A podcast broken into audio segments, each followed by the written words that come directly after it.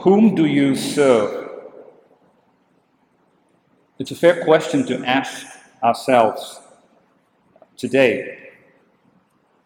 I'm not so, so sure if it's a question that you like to be asked, or maybe you're puzzled by that question.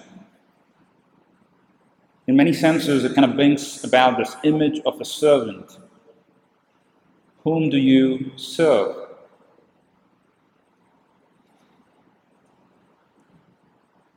In today's first reading from the book of Joshua, the book of Joshua talks about the Israelites entering the promised land. Exodus is all about the wilderness. The book of Joshua, which follows, is about the Israelites now entering the promised land. And today's first reading is from the last chapter um, of that book. Joshua gathers all the people and he gives this great speech um, to them. He reminds them of all God has done for them.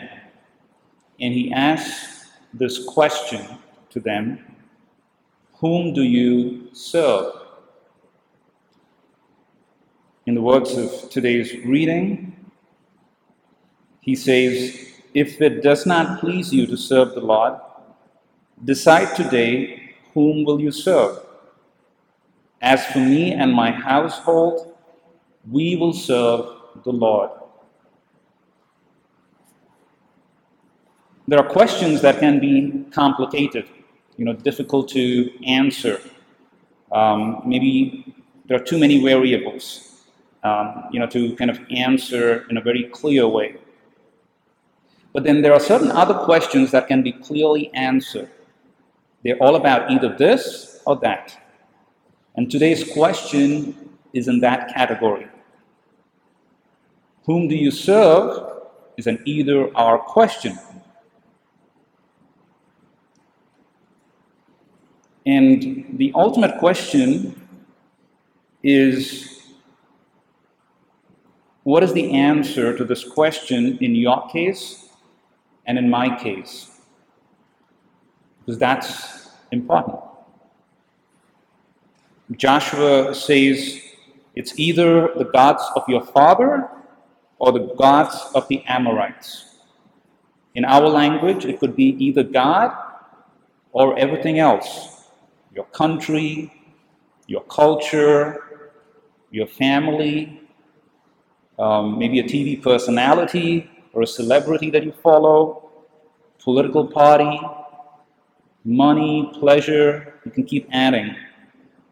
Because we all have to serve something. But most of us here would, would say, you know, that's an easy question to answer.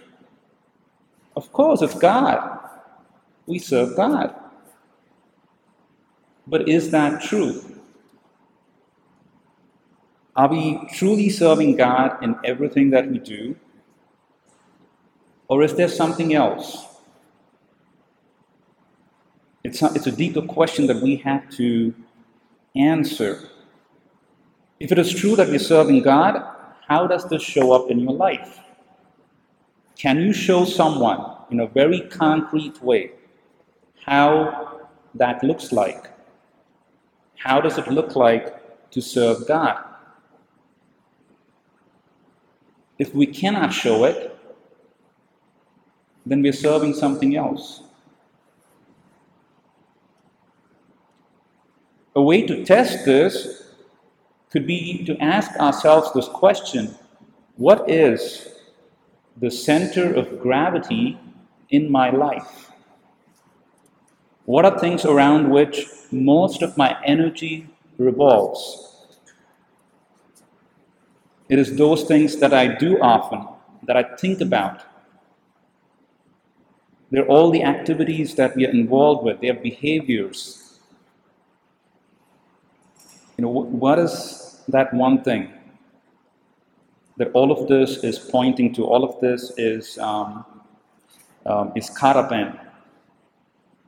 It is like the water flowing in a drain. If you, if you notice the water flowing in a drain, they're all going to one point. So the question is, what is that one point in my life?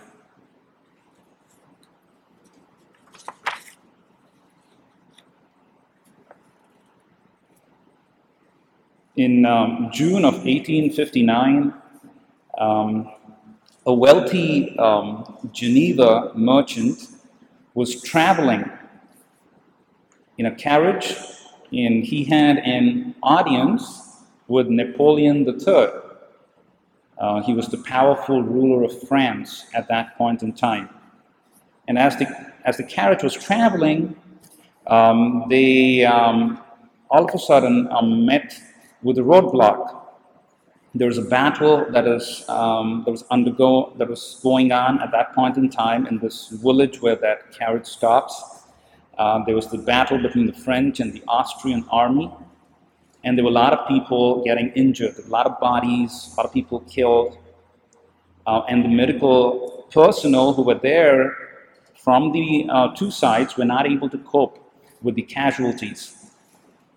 So um, this man, um, wealthy merchant, uh, he he forgot everything. He forgot where he was going. He forgot all that he had to do that day, and he decided to help. So he went to a church that was in that village, and he set up a makeshift hospital. Um, soon, the elders and women came and helped him, and they treated both the French and the Austrian soldiers alike. This person's um, name is Henry Dunant. He goes back to Switzerland from where he came and he proposes um, and sets up a neutral, independent body of helpers who could provide protection and care in case of war. It goes on, this organization um, goes on to be called the International Com- Committee of Red Cross. So Henry Dunant is the founder of Red Cross. Um, obviously, they do a Geneva Convention, and over the years, uh, they become stronger. They get networked, and you know, today we all identify with the Red Cross uh, and the help that they provide. It is said that he died poor because a lot of his wealth was given to this cause. And we can ask that same question uh, Whom do you serve? Can the life of Henry Dunant point whom he does serve? What about our own lives? This is a question that has to be on our mind, that has to be, you know, um, rattling our brains. Because in the answer to that question, we will find a direction to our life. But if we lose sight, we miss out on the greatest call that each one of us has, which is to serve God and Him alone.